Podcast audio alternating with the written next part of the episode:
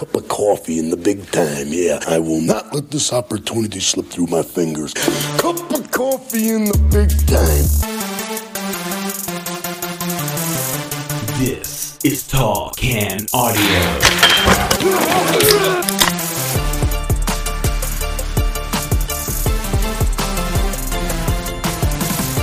What's happening, everybody? Welcome inside an all new episode of the Tall Can Audio Podcast. My name is Matt Robinson. Thank you so much for checking out this edition of the show. Make sure you're following along on social media at Tall Can Audio.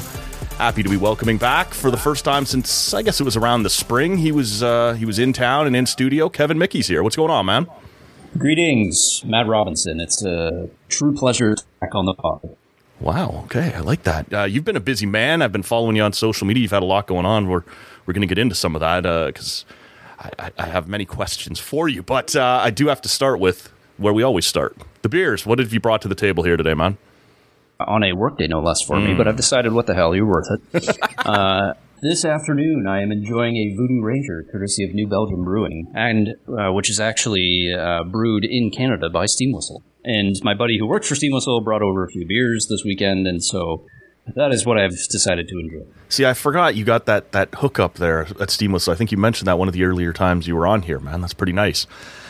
It's quite enjoyable to have that hookup. And this weekend, I'm actually going away to a bachelor party, and this same friend is coming along, and he is immediately the most popular man who comes to said bachelor party because he's bringing a keg of steam whistle with him.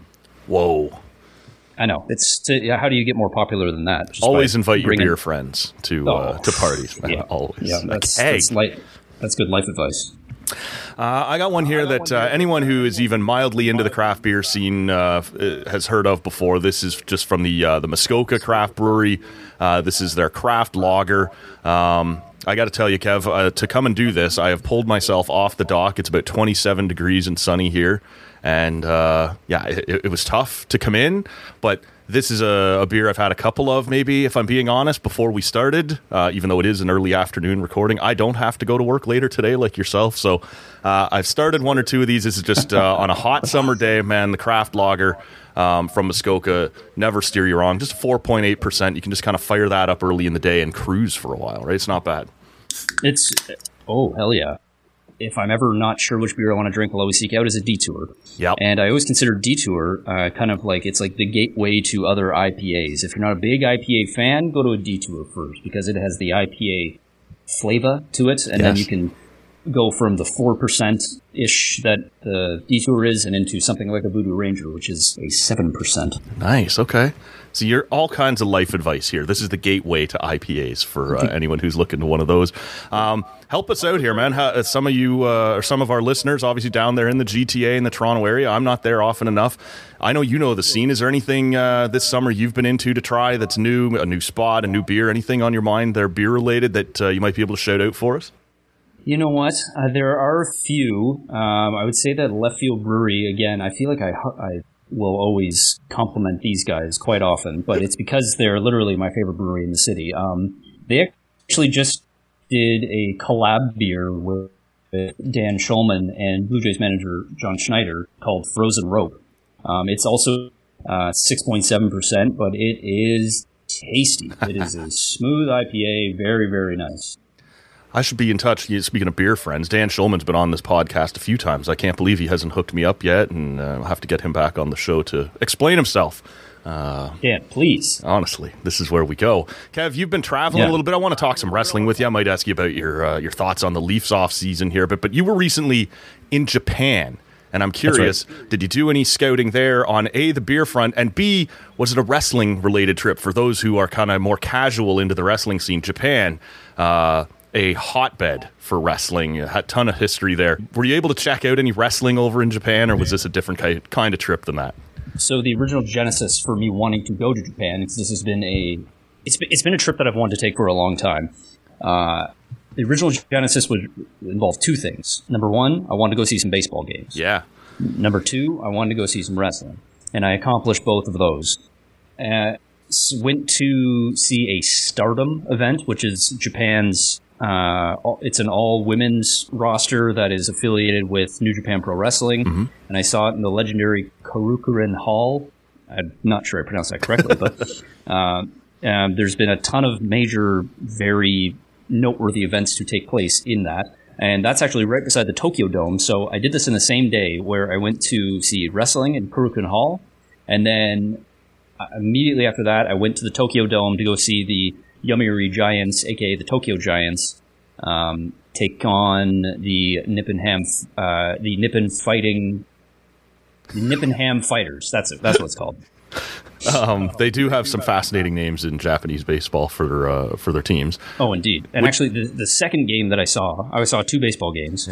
Uh, the second game that I saw, I went to uh, see Yokohama, and that's the team that Trevor Bauer plays for. Oh, wow. For baseball fans who remember that real peach of a human being. Yeah, Uh, and my my wife and I are walking up, and I say, you know, this is the team that Trevor Bauer plays for, and I went on to explain who Trevor Bauer is, what Trevor Bauer has been up to. Uh, and I said, so anyways, he's a big piece of crap. This guy, like he, you know, he's been accused of sexual assault by so many people. And we're standing in line to go get uh, to get a beer beforehand. And as I turned, they have TVs in the concourse. And I went, oh my God, he's pitching today. and he, he's warming up because I had heard he'd, he'd come over to Japan and he'd performed so poorly that they sent him down to the Japanese minor leagues. Oh, wow. But apparently he came back. He threw a gem that mm. game. Complete game, allowed one run. It was a bomb of a home run, but he rather, it was like three hits, one run, complete game, just dominant. I think he struck out like 10. There's was nothing abs- worse than like watching somebody you hate do well at anything. Like, it's, And he was incredible that game. The fans were so enthralled by him. So, baseball in Japan, real sporting, sporting events in general in Japan are, is different than North America. Uh, there is no booing or jeering or anything surrounding that nature. Everything is just positive. For instance, there was at the Yokohama game. There's a very close play at second at second base where uh, the home team was called safe the away team challenged, call overturned, out. In North America, you go to a Blue Jay game, it's immediately boo. yeah. You suck up. you eat shit, fuck you, shit like that. In Japan, everyone goes oh, and then Good moves challenge, on, good moves challenge. on, moves on with their day. yeah. What Uh, a positive outlook on the world. It's it's very it's very nice. Uh, I will say too that one thing that you would enjoy in at baseball games, there are the ratio of spectators to beer vendors is higher than any sporting event I've ever been to in my life. And what's really incredible is the beer vendors are all these young women who are walking or flying up and down the stairs, uh, walking up and down to try and serve these people. They're these little young women who wear kegs on their backs Nice. and you flag one down. They pour you a beer. You pay them, and it's uh, it was like at Tokyo Dome was eight bucks for a beer, and then at Yokohama I think it was seven bucks. No tipping either. Uh, the tipping's not customary in Japan. Right. You pay for your beer, and then they're on their way. I chatted with one of the one of the servers, and she said that um, in order for I think it's thirty beers are in each the kegs on their backs, and every time they sell a full keg, they get an extra. Uh, what's the equivalent? What the equivalent would be like twenty dollars Canadian for selling that. I thought it was absolutely fascinating. Did you ask her to sit down beside you? She's going to make her money right here. Yeah, I said fill it up again. the the beer was all like pretty good Japanese beer. Yokohama had was partnered with this craft brewery in the area to do this specialty Yokohama beer. Uh, that was really really good. I sucked back several of those. And then in the Tokyo Dome, it was all like your standard Japanese beer, like Sapporo, uh, Asahi, um, and then a couple other ones. Mm-hmm. You mean like the moonsault? I'm, I am forgetting. Uh, what's that, sorry? you mean like the moonsault, the Asahi moon salt? Isn't that what? That, that's that's correct. Yeah, I ordered the beer and then I received the moon salt. It was tough, but man, it was the beer was so good. It was like drinking. It was like going and drinking out of the stream. It felt it was so good. I don't know if I was just brainwashed because I was in Japan, so I was thinking everything Japanese was that damn good. right. Because I got home and I had a Sapporo and I was like, nah. I don't know. It just didn't didn't seem like it was as good. But Yeah. in Japan, I was like, "This is the greatest beer I've ever had in my life. It's so damn good. It's just fresh." This is the way people lips. talk about Guinness, right? When they go to Ireland, it's great, and people still like Guinness here, but it's not quite the same apparently as if you have it over there. So I'm glad you brought this up because approximately 10 years ago, I was in Dublin. I actually went to Dublin for St. Patrick's Day and we went to the Guinness brewery for their brewery tour, which actually isn't that great. It's just like a, you're actually just going through like a museum, which I didn't find as interesting. I wanted to actually know how the beer was brewed. Right. But the best part of it is you go to this, it's like this tower, this like obs- observational tower, and it's one of the highest points in Dublin because Dublin doesn't have skyscrapers. And you enjoy a Guinness up there at the end of your tour. And you were absolutely correct. The Guinness there is so damn fresh and so damn good. I was drinking those multiple per day. And I feel like when I'm here, I don't want to drink multiple Guinness per day because it's like I'm eating a couple of loaves of bread at the same time. it is fantastic, uh, but I just also might have just been brainwashed Sure. from where I was. Other way, delicious. So, seeing a baseball game at the Tokyo Dome was it extra good? You- Would you give it six stars? Like, what kind of an experience was it? Oh, it was the Meltzer six star immediately. Absolutely. I might even give it a six and a half star. Yeah, it was it was awesome, man. I really enjoyed it. Um, it's just the sporting atmosphere I found so unique, so uh, enjoyable. The fans were all extremely enjoyable. Like, no, there's zero hostility amongst anyone. There's the huge away supporters section, and during while their players are up at bat, they all have uh, chants and songs for each individual player. And then when the home team comes up at bat, same thing. Uh, constantly chanting and cheering on their own players.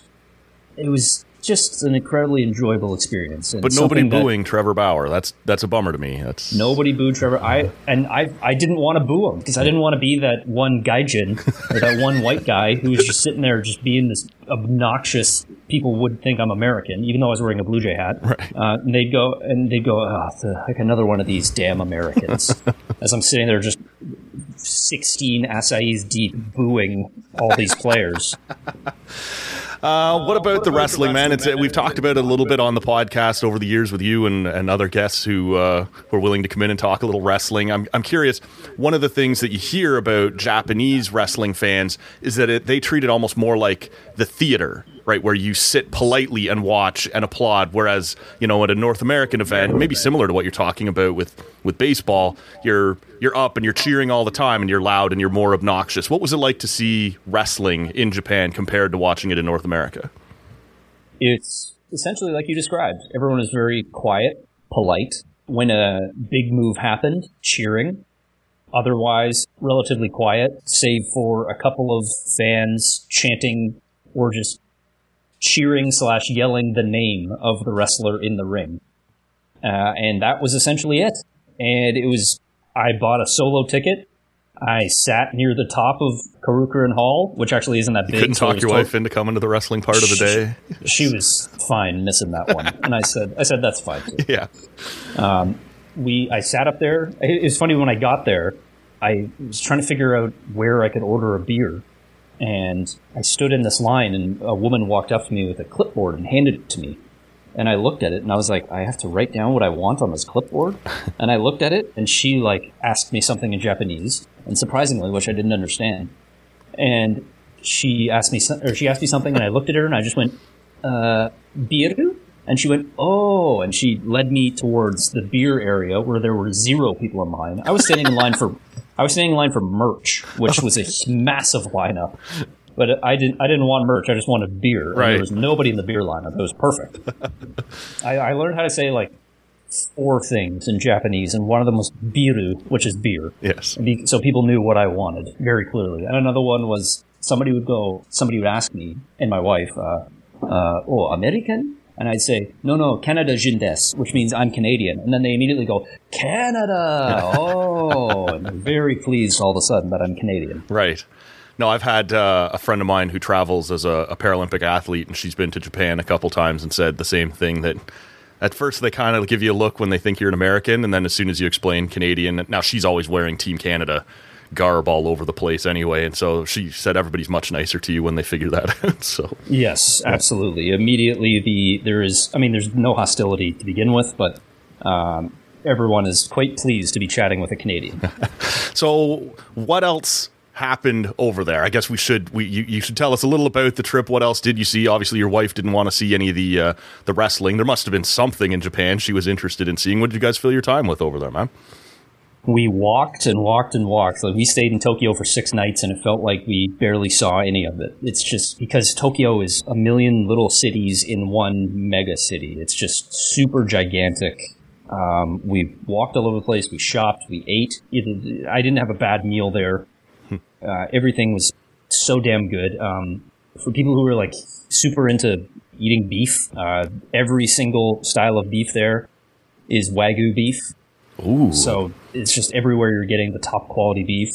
Uh, we went to like steakhouses. We went to authentic sushi places. We went to like all these little street stalls, different forms of fish, like teri, uh, teppanyaki. Uh, ev- every single thing that I ate was delicious, and we spent a lot of our time just essentially searching out awesome places to eat. If you're thinking about traveling somewhere far away, I cannot recommend Japan enough. And you can find some. It's I would say that like the economy is relatively similar to Canada's. Uh, the, the cost of things, but you can still find really great deals on stuff. Like Chelsea and I went to Chelsea's my wife. Right. Chelsea and I went to uh, uh, this one little tiny stall that was like serving uh, like essentially kebabs, uh, Japanese versions of kebabs, and I ordered like four beers, and we ate a ton of little dumplings and kebabs, and it was like $25, $30 Canadian for this meal. And Chelsea had a couple of drinks too. Yeah. Uh, the one drink that they love there is a um, is, highballs. They absolutely love a highball. So those are available everywhere in uh, which is like whiskey and soda water essentially, uh, or whiskey and whiskey and ginger, or whiskey and gin. Um, whiskey, whiskey and ginger. Sorry. Okay. Yeah, no, not whiskey and gin. That'd, that'd be a, that'd be a hell of a twist. Seriously, how you Uh, so- staying polite at your sporting events doing whiskey Yeah. and gin? No, it's just me, just all this, all the time going. I love this place. this is amazing. Uh, yeah, eating was amazing. Uh, we went to this when we were in Osaka. We went to this one uh, restaurant that was. Uh, it, was, it wasn't even a restaurant; it was a bar, and it was a pro wrestling centric bar called Bar Two Nine Nine. And I watched like a Japanese pay per view live there. They were doing like this super show that was in Tokyo. It was like the day after I left Tokyo. The timing didn't quite work out, Right. unfortunately. Uh, it was like a super show with New Japan, All Japan, and uh, Noah. Okay. And it was just a pretty star-studded show, and I went there and I watched it with just a bunch of other random wrestling fans. Uh, Chelsea came with me too, and it was, it was a lot of fun. Nice, man. Well, that sounds like a pretty solid trip where you're able to get a little bit of little bit everything, right? You can get a little wrestling, get a little baseball, and and and a little culture at the same time. And and culture doesn't always come with wrestling trips, so it's nice able to squeeze a little bit of that in. I am I am far from cultured. I am not a cultured man, so it was nice to finally see and receive some. right. Okay. Uh, look, I want to talk to you a little bit about what's coming up this weekend in the in the wrestling world. But before we do, I know you understand that this is a problem, right? As, as someone who works in sports media, you're aware that often the Toronto Maple Leafs don't get quite enough coverage, right? We we seem to miss them sometimes, and I found Yeah, myself. Sorry, I, Yeah. I almost I almost forgot about them. And I found myself recently talking an awful lot of Ottawa Senators on this podcast, and we all know how they get overcovered, and it's just it's just this issue that we're going to have to work through. It's too much. I wanted to talk to you a little about what you thought of this offseason that the Leafs have had thus far. A lot of turnover, a lot of guys leaving as we sit here right now. Uh, I'm getting a little concerned that I've heard nothing about Willie or about Auston at this point. I sort of assumed the Matthews one would take a little time through the summer, but that it would get done, you know, well before camp. I, I'm just sort of in a general sense curious about what you have thought of what the Leafs have done uh, this offseason. Well, we could look at it as, as glass half full or glass half empty. What would you prefer? I'm always a fairly pessimistic guy, so why don't you bring the other side? Okay. The optimism, the optimistic side of things is Brad Treliving is essentially still evaluating the entire roster and evaluating all of his employees who he will be working with in order to or negotiate said future contract extensions for Auston Matthews and William Nylander. That's the optimistic side of things. He's really doing his due diligence to make sure he knows everyone involved with the process. Yeah, of extending players or offering contracts. I like that, yeah. The pessimistic side is Mm-hmm. they've kind of screwed themselves by giving Austin, particularly, all of this leverage now where he's in the final year of his deal. He's got a full no move clause and he would have to approve anywhere that he goes. And now they've kind of pigeonholed themselves into essentially offering him whatever he wants, lest he walk away for nothing at the end of this season. Where you land as to where you think this will go depends on your pessimistic level. And if you're Toronto Maple Leafs fans, there ain't a lot to be optimistic about in general surrounding this franchise. Pessimism It's- is the resting heart rate for the Toronto Maple Leaf fan. That's right, the Toronto pessimistic Leafs. yes. uh, it's it's it's tough to look at and say I have confidence, but at the same time, I don't know if it's just I'm at a point in my life where I've just given up worrying about said things or thinking about said things, or I've decided that it's not worth me putting my time and effort into thinking about said things because at this point there is nothing more to think about surrounding what Auston Matthews is going to do. And when I say at this point, I mean particularly in August, going into September, when there is zero hockey happening. If we get into the season and let's say Auston rips off an amazing October and then you go, well, the price tag just went up again, mm-hmm. that's where you can start getting a little more pessimistic and things actually get a little more real. If you want to get, if you want to be optimistic about that, you can say, hell yeah, Auston Matthews, one of the top three players in the league, and he's going to lead this team to the playoffs once again. Wake me up when the playoffs start. Is essentially that's what Toronto Maple Leafs fans are doing a lot of the time, anyways. Because there's no sense in even paying attention to the regular season. Because all that matters at this point is what the Leafs are going to do in the playoffs. If you want to be optimistic about it, Auston Matthews, Willie Nylander have amazing seasons. Matthews scores 50, Willie scores 40, lead us into the playoffs, lead us to the at least the third round this time. That's the optimistic side of things. Pessimistic, the price tag keeps going up. We haven't negotiated with these guys. They're we're not going to be able to bring them back. We're going to lose maybe one of these guys, maybe two of these guys. And then that's when you can really, really get really sad, become a sad emo boy, early 2000s style.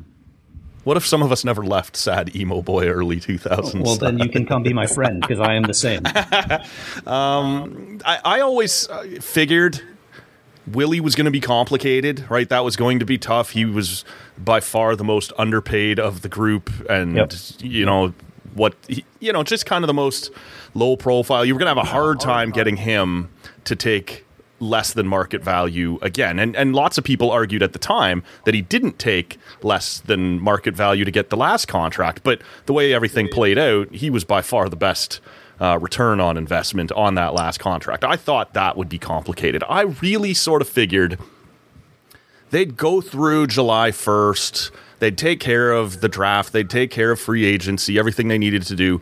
And then somewhere in late July, mid August, you'd start to hear about the Matthews thing getting close, and there'd be a press conference.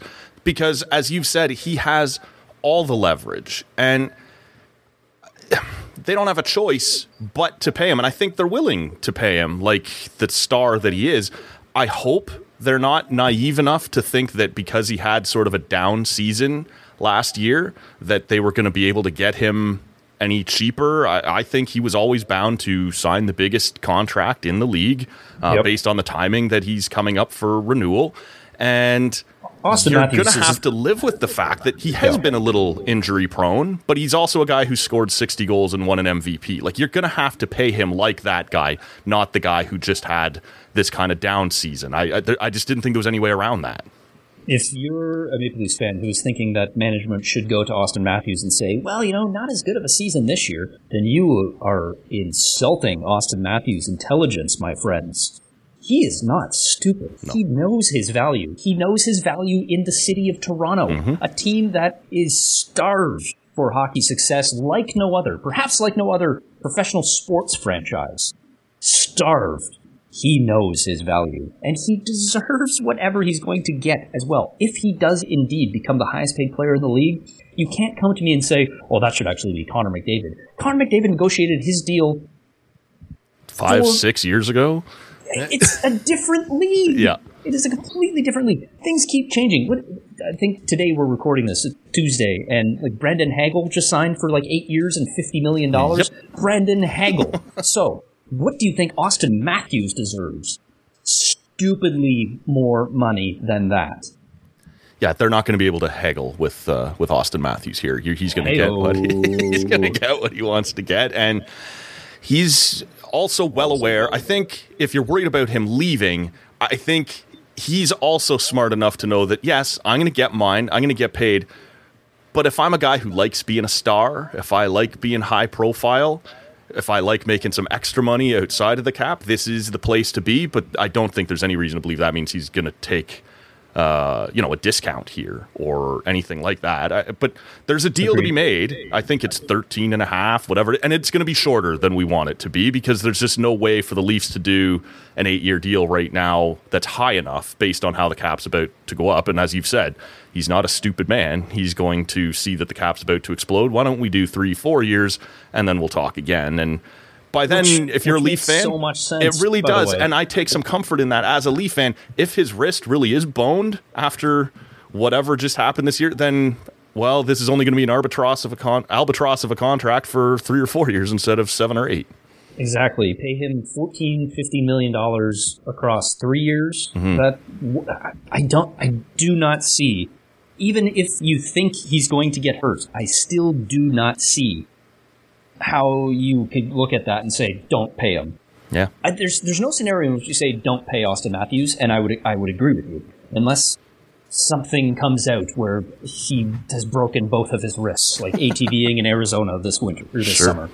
Like, but he's you can't tell me that Auston Matthews would not be worth it, particularly with the value that he has to the Toronto Maple Leafs.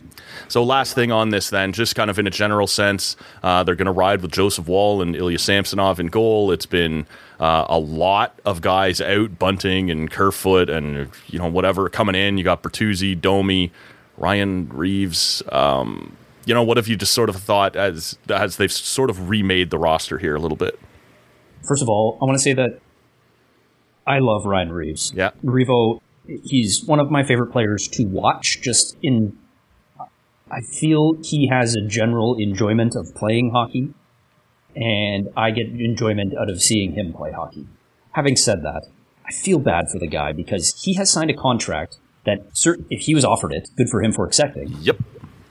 It it's a tough one. That's a tough three years at 37 yeah. years old for. Yeah, I don't know about that. That's it's and it's going to turn into Leaf fans turning on the guy. Yep. And already I'm going ah Revo doesn't deserve that. He's such a good guy. so that sucks. But I can understand the animosity towards that deal and people thinking the deal will not be worth it because in all likelihood, salary cap 101 in, in fandom, right? Is I don't evaluate you on how much I love you. I evaluate on what percentage of my cap you're taking up and whether yes. I think you're worth it. And that sucks as a fan.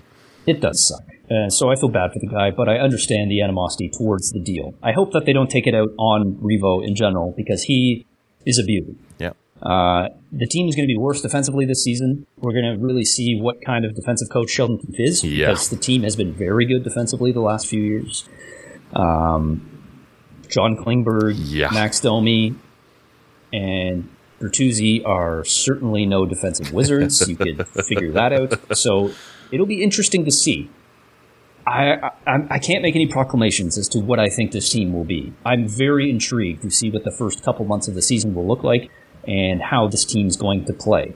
Will Auston Matthews feel like he, he wasn't playing like this already, where he was like sheltering himself from any physicality? You could last season the guy was very much willing to take punishment, both mm-hmm. in the form of uh, going into corners, getting hits, and also shot blocking, as we saw uh, plenty of that. Um, is there going to be more leash for someone like Mitch Marner, who's going to feel more comfortable perhaps on the ice knowing that somebody like a Ryan Reaves has his back. I don't know the general feeling as to what the Leaf players think of Ryan Reaves and what the general feeling is being on the ice with a dude like a Ryan Reaves on in your corner. I can only look back and say that Wayne Gretzky sure loved having Marty McSorley in his corner mm-hmm. at all times throughout his playing career. Is this going to be the same way? I don't know. The league has changed a lot in 30 years. Not sure if you've noticed. it's just going to be. I'm not in the business of making proclamations for this team. I'm more in the business of expressing my intrigue and my desire to want to watch how the first couple of months play out for the Leafs. I'm just very intrigued as to what this team will look like. Well, and that, if nothing else, is is something because for the last couple of years it's been yeah, call me in April, and uh, Yep. th- there'll be reason to watch the first few games here. At least it's going to be different. There's no doubt about that. Uh, Big time. Yeah. Uh, I want to ask you to kind of help me understand and, and to put into context what we're about to see this weekend at Wembley Stadium. And that is all in from uh, All Elite Wrestling. And, and that, of course, for people sort of more casual around the wrestling fan or uh, around the wrestling world is. I don't know. For the longest time, it's sort of they've been the new kids, right? The the cool kind of punk rock, up and coming, um, you know new group that that kind of had that hip factor to them and now they've been around for a few years and they're sort of settling in um, got themselves three shows a week now uh, big pay-per-views and this is in england an 80000 seat by the or it looks like a 80,000 tickets in the neighborhood has been sold here. They're talking about $10 million gate. Yep. Um, This is the first uh, stadium show this big in England since SummerSlam 92, which I got to tell you, Kev, just because it's been on my mind knowing this was coming up. Had to go back and, and watch a little bit of SummerSlam 92. Had to watch Hit, some. Hitman and Davy Boy. Had what to a, watch what a match. Had to see it, right? And so uh, Absolutely. check some of that out. But that's a different world. That's 30 years ago, as you rightly pointed out, as upsetting as it is that I can use that phrase. I was 10 years old by then. uh, look, it, it, it's going to be a huge show, but I'm wondering if you can kind of help me understand what it means, right? This is a one off. We're going over there. We can turn it into a huge event as opposed to trying to do a WrestleMania every year for WWE. They're now doing two nights. Like, how should we read the success of this event for AEW, who's still kind of up and coming and trying to establish themselves um, here in North America? But as they go and make this trip to England, it's going to shatter British records, European records for pro wrestling. It's going to shatter all records for pro wrestling, save for the 1995 show in North Korea, which apparently had something like 180,000 people in attendance. Which, of course, we can take with is obviously true coming from North Korea. Oh yeah, pretty reliable press over there. And Absolutely. uh, so, as far as I know, it is already the amount of tickets that have been distributed, not physically, don't say paid for, but physically distributed for this show. interesting distinction. I saw that today too. Right, eighty thousand tickets or eighty thousand fans in attendance. That's did right. not say sold. So it has passed um, all other ticket t- ticketed pro wrestling events in terms of tickets distributed. Okay, The gate is, as far as I know, the revenue will be a record as well. It's going to come in close to ten million dollars. so you're not talking about just Europe. You're talking about The world. okay. It's. I think WrestleMania 32 has the has the record. Yeah, And that's I- the one at Texas Stadium, right? That's that's right. Yeah, and I I believe this has overtaken this. How do you read this? A couple of ways. Number one, so you're not AEW buying just before you move on. You're not buying ninety three thousand at the Silverdome for Hogan and Andre. That's uh, uh, no, no, no. It's, I'm buying that. I'm buying as that as much as I buy all of Hulk Hogan's stories about anything he's said in the past thirty years. fair enough. Good for AEW. They are a legitimate form of competition to WWE, and they are legitimately entertaining. I enjoy watching the product. Um, this is also another way to look at it. This is also a country that is starved for big time pro wrestling, in the same way that anytime WWE comes to Canada, they will routinely sell a huge amount of tickets. I mean, you just saw WWE roll through Toronto and Montreal. Were you at that one for Edge and? I was not. I could not make it, okay. unfortunately. Um, I did. I actually didn't know a lot of people that went, uh, which is weird. I was actually thinking the opposite. My Twitter feed of some of the local media guys in Toronto I follow, all, a lot of them seem to be there that I didn't even know were wrestling fans. So just interesting. small sample So, sizes, right? You know, maybe it was the fact that I don't. I didn't know a ton of people from uh, Rogers. I didn't know a lot of people. I didn't know a lot of people from Rogers slash Sportsnet who Okay, went. fair enough. Uh, but yeah, like I'm, I think I saw yeah, like John Pollock was there, like Waiting, a bunch, a bunch of the local dudes. And it was very- done up pretty well, right? He's wearing the blue and white tights. I believe he had the Borje Salming patch on his tights, which was awesome. Like he, if if this is going to be it for for Edge, not a bad way to go out in, in your hometown. And they they did the the signed some Leaf jerseys and stuff. Like really leaned into the hometown thing. Yeah, and afterwards he cut a promo after SmackDown went off the air. That and he said that this is probably it for him in Toronto. He said, "I don't know if I'm going to be able to go another year before we come back here again." He said, "This is probably it." Hmm. Very interesting. It'd be one hell of a way to go out, cap a hell of a career. Good for Edge. Yep. But back to AEW. Right. it's England is very jazzed up for this. First of all, to bring a major, major event like All In to Wembley, one of the perhaps the most famous stadium in all of the UK. Uh, that's a huge, huge uh, gimmick, I suppose you could say.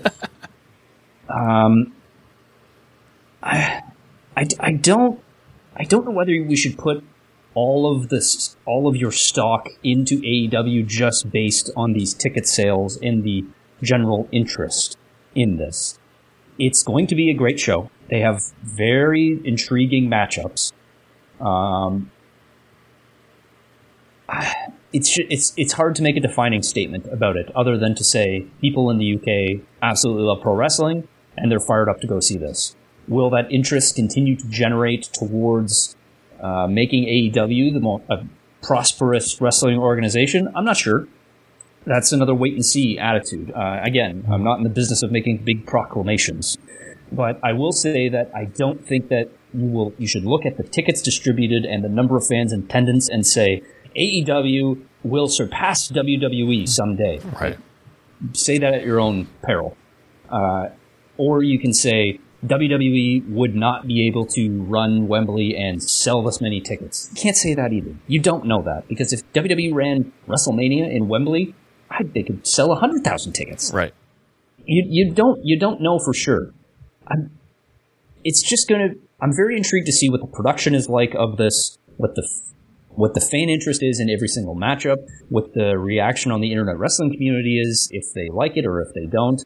Either way, a lot of intrigue surrounding it. It's like the Toronto Maple Leafs. There's so much intrigue in just watching to see how it plays out, rather than making a proclamation as to what you think has already happened and a defining statement surrounding that. It's just going to be very interesting. Um, Hopefully this ends with, ends with less heartbreak than being Toronto Maple Leafs. Oh, knowing pro wrestling, I'm not so sure. Um, to your knowledge, has has AEW been to Europe for a big show before? No, no, this is it. So that's part of it too, time. right? Like all those fans that would have been gradually building up on the internet and liking, uh, you know, maybe lapsed WWE fans who were getting back into it, or just that cool factor that AEW had for the first uh, several months, and maybe still does. I'm not trying to say that's past, but the novelty of a new company has worn off in North America. If this is the first time you go there, yeah, it all those people with all that pent up excitement for the the show are going to come, not just from England, but from around Europe you know this there's a reason that this has been so successful and it's not like you're trying to say they would be able to do this once a year or once a month or whatever but it's the first time since this company came into existence in 2019 yeah they're pretty fired up That's a great point. Yeah, for I mean, first time doing anything, first time going somewhere, first time hosting a big event, um, you're going to get general fan interest, and that will equate to ticket sales and money. So that's another great point as to why this is being portrayed as this huge, massive event in the history of pro wrestling. Right. And you pointed out, you know, if WWE were to go there for a WrestleMania, it would shatter records, it would do huge business. WWE has made the conscious choice not to. They believe that the time difference would kill them, right? They don't want to run WrestleMania at 2 p.m. or the Royal Rumble at 2 p.m. And they can go at a different point in the year, like they did last year to Clash in the Castle and did that in Wales.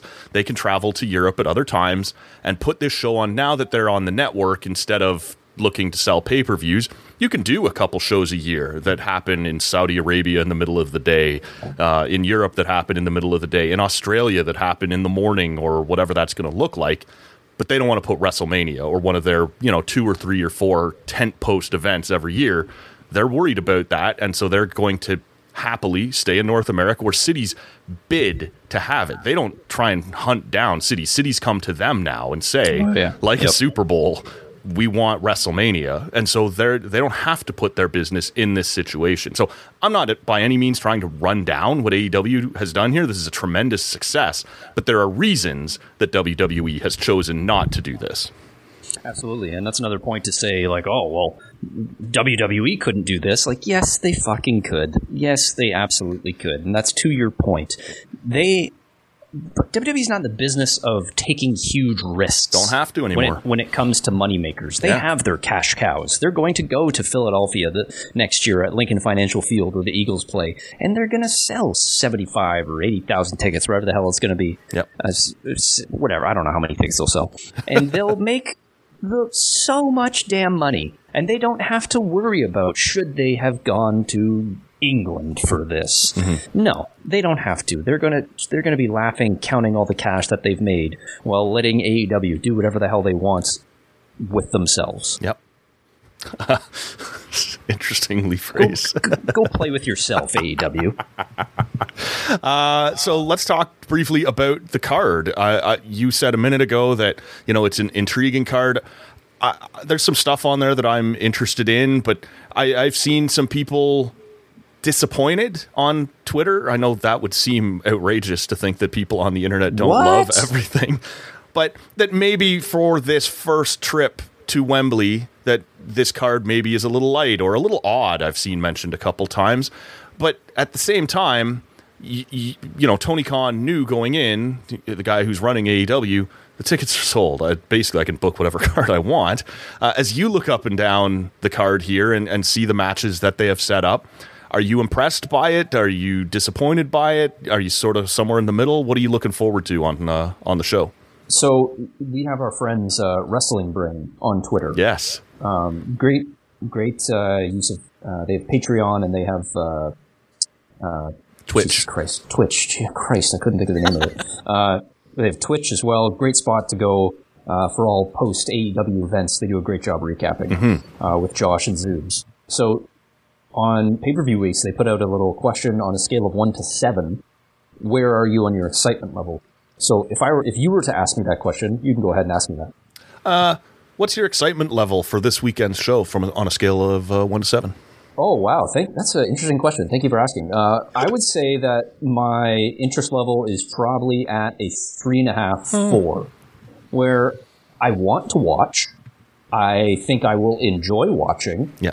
But is there one particular match I look at and I say, fucking right doggy. Like I am fired up for this, which is very much unlike when Forbidden Door was in Toronto just a couple of months ago. I was dying to see Will Ospreay versus Kenny Omega, and Right. it did not disappoint. Right. I look at this card, Will Ospreay's on the card versus Chris Jericho. Hmm, that's interesting. Yeah, yeah, I'd like to see that. That seems like it'd be fun. Yeah. Uh, what else do we have here? Ah, yes, the Golden Elite with uh, Kota, Kota Ibushi, Kenny Omega, and Hangman taking on uh, Takeshita and Bullet Club Gold. Like, yeah, you know what? That could be a pretty good match. Uh, Aussie Open versus MJF and Adam Cole. You know, sure, some intrigue. That'll set up the rest of the night. At one Maybe point, the- CM Punk Samoa Joe was amazing in 2005. Is it still amazing in 2023? We'll see. And they and they already had the match. yeah, yeah. They had that match already, which I find very interesting that they did that. Um, you know, I, that's another matchup, like you just mentioned. Oh yeah, that, sure, I know the history. That's interesting. Um, FTR is Cash Wheeler going to come out to the ring with a gun? I don't know. Can To he travel every- to England? yeah, to fill everybody else, I, I saw some people reporting immediately that he will, uh, in fact, be allowed to travel to England. Okay. For those who've fill- missed it, he's yeah. in he's in some legal trouble. Uh, He flashed a gun at somebody during a road raid. In you're not allowed to do that. That's He not good. Apparently, he didn't point the gun at them. He just flashed the Sure, gun. yeah, Either way, he got in some trouble for it. Yeah. Um, there are worse things know. to flash, I guess. But FT, I suppose so. well, AEW is playing with themselves over there. a, a, a different, a magnum of sorts. It's you know FTR up until I saw Kenny versus Will Ospreay. FTR versus uh, DIY was my the favorite match. My favorite match that I've ever seen live at Take Takeover Toronto. Um, so you know FTR and versus the Young Bucks. Sure, two of the best tag teams in the world. That could be a sweet match. But I look at every single match on the card, and it there's n- no single match that gives me that. If you were to ask me, that seven out of seven feeling. Right. It's it's it's tough because you know you mentioned Will Ospreay and and what it, he's going to wrestle Chris Jericho. And as you said, it's interesting, but Chris Jericho's days of putting on five star matches now that he's into his fifties are are over, right? And so Yes. it's an attraction, but it's not going to likely be a great match, right? We we it, it's just there's a lot of that going on. We're kind of like, all right, like there's some interesting matchups here, but this doesn't look to my granted less educated than wrestling brain uh mind Ah. yeah, it, it it doesn't feel like we're going to see some of these like there were people talking coming out of forbidden door in toronto that they had seen not just one but the two best matches they'd ever seen on one night I, it doesn't look like that's going to be the case for this one And you know what? You're absolutely right in that analysis, but also maybe that's a benefit to AEW. Maybe now they can surprise everybody Yeah. with what we will see.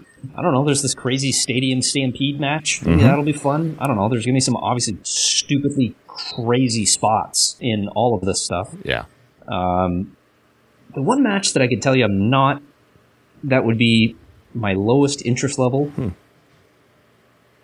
Probably MJF versus Adam Cole. I, really yeah, you know, the championship match the main event it's when Adam Cole was in NXT. I was all in on Adam Cole. Yeah. Since he's come over, i see what you I did just- there yeah, that's right. uh, since he's come over, I'm not going to say I've been all out, but I just I there hasn't been as much intrigue for me in Adam Cole's character and this whole tag team thing and the pre-packaged vignettes that where they've been like joking around with each other and doing stupid shit, running around like working out with each other or whatever. Like ah, it just it hasn't hit for me. I can understand the appeal and I can understand why other people are really enjoying it and like that's cool. Enjoy it. But for me, it just it hasn't been for me and I just don't it just doesn't feel like it, sh- it it's a main event matchup that sh- will take place in front of 80,000 people. It doesn't I don't want to use I don't want to use this analogy, but I can't for lack of being able to think of another analogy, it doesn't have the cachet of Hogan versus Andre in front of a hundred thousand people Right. or four hundred thousand people, whatever Sure. Hogan said. Uh, it it just doesn't have that same. It doesn't have that main event feel to me, and I can't put it into words as to why exactly it doesn't. Other than I just haven't been that invested in this rivalry, in this storyline, and particularly in Adam Cole. See, I fully expect, like most people, that as soon as this is done, prob- and most likely during the match, MJF is going back hardcore heel. But I Yeah. wasn't done with him there, right? Like I, I'm not enjoying this because I prefer Adam or MJF the asshole, and so mm-hmm. this thing where he's kind of friendly and and you know at some point exactly how this is all going to end and, and blow up and whatever, and that's fine. But yeah, Adam Cole hasn't been compelling enough, and I prefer the other MJF to the one that we're seeing right now. And I, I again, I understand it's just a temporary thing but this this hasn't done it for me. And I, I don't know what else maybe would have. You know, had Danielson not gotten hurt, you, no doubt he's in, involved in something here. I, I don't know what would have felt in this, uh, you know, secondary North American company like an eighty thousand person stadium main event. I don't know what they were going to put there to make me feel that way. There was no Hogan Andre to use your analogy that they could trot out there but this isn't it. And uh, like you, I'll I'll check some of this out. I'm intrigued by some of it, but I'm not like pumped for any of it. Yeah, I'm feeling the exactly the same way. Uh, I'm, and again, I'm going to be away this weekend at a bachelor party, and I doubt I'm going to be able to convince the boys to throw. To it's like, yeah, you guys want to split whatever it costs for a pay per view, and we can fire up all in at one o'clock in the afternoon. It's like, no, we want to go drinking on the lawn and play cornhole and things of that nature. I was like, oh, okay, well, let's do that then. I think that's fair. Yeah. A lot of cornhole right after AEW's done playing with. All right, I'm going to let that analogy die. As soon as I said cornhole, I said, well, I'm really leaning into this. yeah, exactly. These innuendos that I've been playing with for, as it were. So, um, I, I guess just before we get you out of here, then any current thoughts on on what WWE did coming out of SummerSlam, what they're go doing with Jey Uso? I, I sort of feel like this was always my fear, and I'm certainly willing to be corrected. But when they didn't put over Cody at Mania, I was okay with that. But the idea of going an entire year, another like it's a long time, and asking people to stay invested in that story is is tough. And they've stayed invested this long. And the Jey Uso mm-hmm. thing is interesting, but it's still a long way to Mania, and you've got a lot of time to fill, a lot of shows to fill, where people now know you're not doing anything until Mania. You go into all of these shows with almost no belief that Roman is losing that title until they get to WrestleMania in Philadelphia. At least that's my read on it. What where you sort of at with what WWE's putting out and that uh, you know tribal warfare storyline we got going on here? I will say, to, to WWE's credit, it's one of the best storylines that they've done in the history of the company. 100%. Bloodline, the, the bloodline. It's it's it's been fantastic. And Reigns, the Usos, and now Solo Sikoa, Heyman, they've all been amazing. Having said that, it yeah, it feels like it's dragging a little bit at this point. Yep. Maybe they're taking Roman off TV for a couple of months to try and just refresh it just a tad. Um, it seems like Jey's going away for a little bit too. I saw a report that his contract might actually be up, so maybe they're just renegotiating right now. I have no idea. You want to shock some people? You want to interest me? Just a picture of him in the crowd in England on, Oh, uh, oh, on- at. All In. Can you imagine Triple H said, "Here's a ticket to England. Yep. Just go sit in the crowd." Yep, That would be something. amazing. if you know, am, am I going to be as intrigued to watch Cody versus Roman Part Two at WrestleMania next year if that's the plan? Right now, I would say no. Yeah. I'm not super fired up for it. I thought Cody was ready for the moment. It felt supernatural to do it. Eh, I don't know now though. As you know, I still like Cody, I, but there's no one Is else. he about to I get Lex. Lugered? Is it? yeah, oh Christ, yeah. Yeah, they're gonna they're gonna stick him on uh, the, uh, the USS Intrepid. WWE. Yeah. Is, that, is that what it was called? The USS Intre- It was the Intrepid. Yep. Very nice, great memory. Thank you. Um, and they're just gonna they're gonna have him slam Solo Sikoa, or no, they're gonna have him, they're, they're gonna have him slam Rikishi. They're gonna bring Rikishi back. Nice. That'll be the, that'll be the equivalent. Um, I don't, I don't know. There's nobody else on the roster that I can see right now other than Gunther that I think that they could really give a push to. But even with Gunther, is Gunther a babyface? I don't know. He's awesome. I love him. Um, but, I don't know. There's no one there right now that I think it would be justified to end that reign. It felt like Cody was the right one. And now I don't know. everything worked with it, right? He had been injured. He comes back. He does the Rumble win. Like everything was set up to do it. And again, I didn't hate that they were going to make you wait for it. But I do think waiting a whole other year for it is going to be, in the end, a little too long. Maybe the crowd sort of burnt out on at, at least being with Cody to the same level um, that he was going into that mania. Uh, Roman is. I don't know. I guess we'll see. You know, does everybody leave and then come back in to the bloodline? And now Cody's got to beat them all between the Rumble and, and Mania to get his chance again. Like it, it just it feels like a long road now. It was okay to make me wait from Mania, but probably only to maybe SummerSlam, right? You should have booked that again at that point or something like that. It just feels like a whole year was Yeah. too much. I, I would have been happy with Jey beating Roman at SummerSlam. I thought that Jey That Uso would have been des- wild. I thought that Jey Uso would have deserved that. He's been absolutely incredible, Yep. particularly through the pandemic and Yep. all the way to now. He has been truly amazing and has separated himself as a single star. I think if he won, it would have made sense, and then he could have carried the title for a couple of months and then lost it again, and that would have been fine too. Sure. It's just who's going to topple the mountain? It, it's going to be Cody. Sure, I could get that. Um, Another a year after he couldn't. Eh, all right. Yeah. I, I guess I'll be ready for it. Yeah. But it's it's whatever. It's fine. It's I don't know. It's just another day in my life, man. What am All I stressing about? What am I stressing about this for? I'm gonna drink this Voodoo Ranger and just start try and forget forget all life's troubles. It's the bloodline and it's the Maple Leafs. That's the way Kevin Michie's approaching things at this That's point. right. One day at a time. I appreciate you doing this as always, man. It's been fun catching up with you. And uh, look, we tried a couple times throughout the summer, but you're on vacation. You're in Japan. You got a lot of things going on. You're a hard man to uh, to pin down. I'm glad you my, came back. My apologies. I was No, actually no, just making excuses because I was actually just drinking by myself the entire time. Well, that's fine too. What are you doing Yeah. that by yourself? Yeah, I know. Fire on a microphone. I know. Really stupid of me. I appreciate it as always, man. Thanks so much for doing this. Uh, as as we sort of return to normalcy after Labor Day, you know, sports broadcasting, people come back from their vacations, everything sort of starts to come back to normal a little bit. Where are we going to be able to see you in the fall? Uh, I'll be doing a bunch of stuff all over Sportsnet again. Um, it's just, it's, I don't know. I'm, I'm, uh, I'm a Swiss Army knife of sorts for them right now. way, They're, yeah. they're applying me in different spots all over the place. Um, I'm I'm writing a bunch. Uh, I have a story coming out soon about uh, Argos running back AJ Ouellette made Oh, his nice. professional wrestling debut last weekend Oh, at a local wrestling promotion in Toronto called Greektown Wrestling. So I wrote about that. in Um, I- season. Good for the Argos for signing off. That was one of my questions. I said, "How the hell did the Argos let you do this?" It felt like it was the Dennis Rodman moment where he just left left the Bulls midseason to go hang out with Hulk Hogan on WCW. Yeah.